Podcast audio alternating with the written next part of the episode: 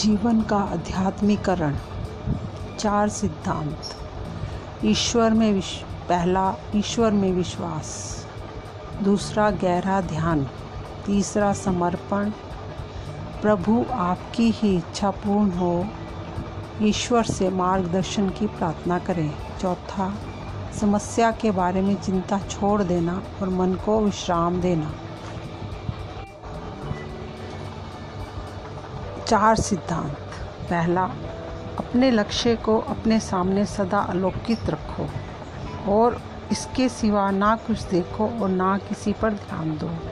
दूसरा, घटनाएँ जो हमारे साथ घटती हैं, वह कुछ महत्व नहीं रखती। उसके द्वारा हम जो बन जाते हैं, वह महत्व रखता है। तीसरी, प्रत्येक दिन सब कुछ स्वीकारो, जैसे वह ईश्वर से आई हो।